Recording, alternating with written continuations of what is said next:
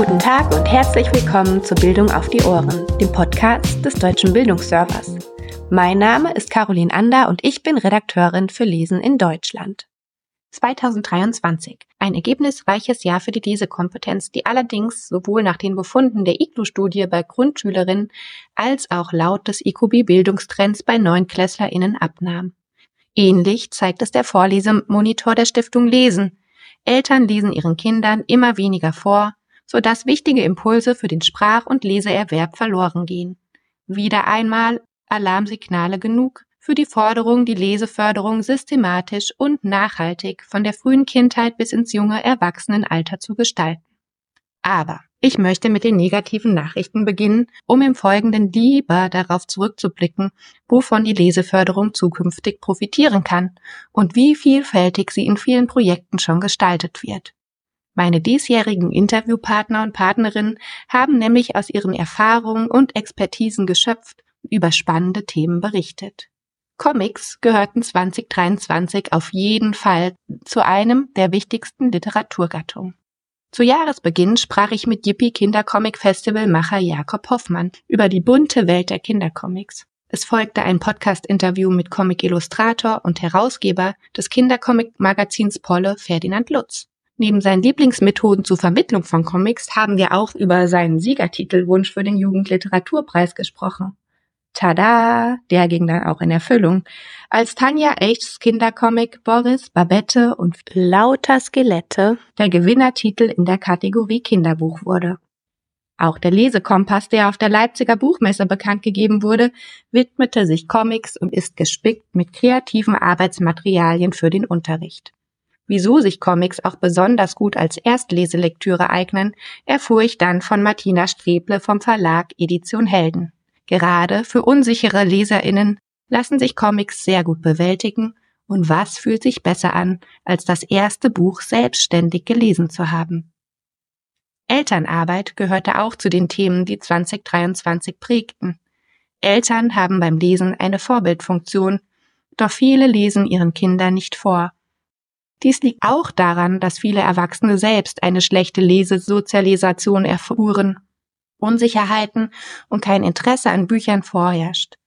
Mehrsprachige Bücher wie im Bücherkofferprogramm von Coach at School und freies Erzählen können hier eine Brücke sein, um Familien die Freude am gemeinsamen Lesen und Bücher anschauen zu vermitteln.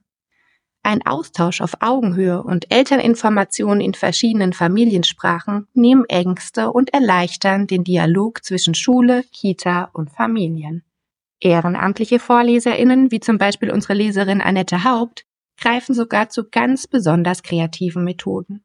Mit ihrer Handpuppe, dem Graupapagei Edgar, weckt sie Lesefreude und schafft genau das, was Autor und Lesetheatermacher Rolf Barth auch als einen wichtigen Faktor beim Vorlesen herausstellte. Mit den Kindern ins Gespräch kommen.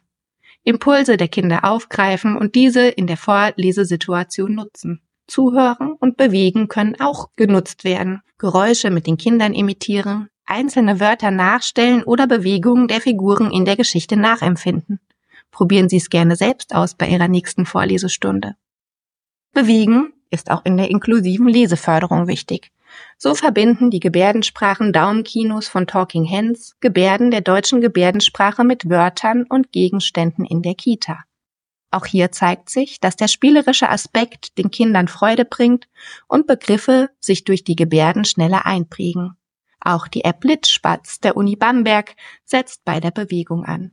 Ein literarischer Spaziergang mit Leserallye und Hörgeschichten verbindet darin den urbanen Raum mit dem Leseverstehen und der Lesekompetenz der Kinder. Nach dem IQB-Bildungstrend drängte sich natürlich die Frage auf, wie können Jugendliche zum Lesen animiert werden?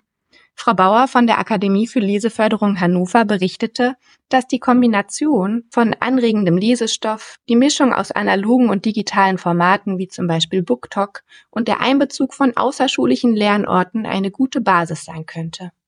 Bibliotheken, wie zum Beispiel das BibLab der Stadtbibliothek Heidelberg, das ein umfangreiches Workshop-Angebot zu Themen wie Gaming, Coding und Fake News anbietet, aber auch Ganztagseinrichtungen und Horte wie es im Projekt Leseoasen von Save the Children deutlich wird, tragen einen wichtigen Bestandteil zur Leseförderung von Kindern und Jugendlichen bei. Losgelöst von Noten und Klassenräumen können dort nämlich Alltagsthemen partizipativ thematisiert und individuelle Interessen viel besser bedient werden. So bekommen dann auch leseferne Jugendlichen einen Zugang zum Lesen. Falls Sie noch eine Leseempfehlung suchen, die sich für ältere Kinder und Jugendliche eignet, schauen Sie gerne beim Projekt Boys and Books vorbei. Da finden Sie eine vielfältige Auswahl an Lesestoff, der von SchülerInnen selbst mit ausgewählt wurde. Und was liest sich besser als das, was die eigene Peer Group als gut befunden hat? Ich freue mich auf ein neues Lesejahr und wünsche Ihnen einen guten Start für 2024.